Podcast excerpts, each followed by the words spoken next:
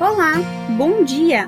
Aqui é a Thalita Mertens e este é o devocional da família Ibai, a Igreja Batista Avenida dos Estados, em Curitiba, Paraná. Hoje é quinta-feira, dia 10 de março de 2022. Nesta semana, o tema das nossas devocionais falam de mulheres que inspiram.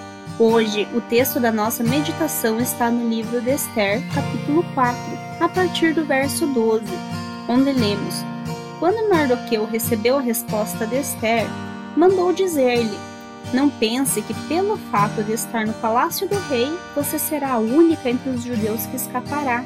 Quem sabe se não foi para um momento como esse que você chegou à posição de rainha? Então Esther mandou esta resposta a Mardoqueu: Vá reunir todos os judeus que estão em Suzã e jejuem a meu favor. Esther foi uma jovem mulher israelita que viveu no período do reinado persa. Ela foi escolhida para ser esposa do rei Xerxes, depois de participar de um processo seletivo, uma espécie de concurso de beleza da época. Algum tempo depois, já na condição de rainha, tomou conhecimento, através do seu tio Mardoqueu, de uma conspiração para eliminar todo o povo judeu que estava sob domínio do Império Persa. Mardoqueu pede à sua sobrinha que, usando a sua posição de influência, interceda diante do rei por ele e todo o povo judeu. A dificuldade com esse pedido era que, segundo os costumes da época, a rainha não deveria comparecer diante do rei sem ser chamada. Se ela chegasse em algum momento impróprio aos olhos do rei, a rainha poderia ser penalizada com a morte. Apesar dos riscos, Esther entendeu que precisava fazer algo.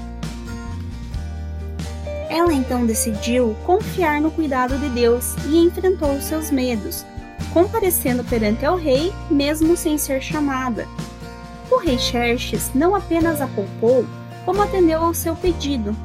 Desta forma, Esther usou a sua influência política, salvou Israel e se tornou uma das mulheres da Bíblia mais celebradas por sua coragem. Esther nos deixa diversas lições, Além da sua coragem, ela demonstrou sensibilidade e sabedoria feminina. Soube ser paciente e não agiu impulsivamente, mas orou e jejuou antes. Sobretudo, ela demonstrou confiança absoluta em Deus e senso de missão.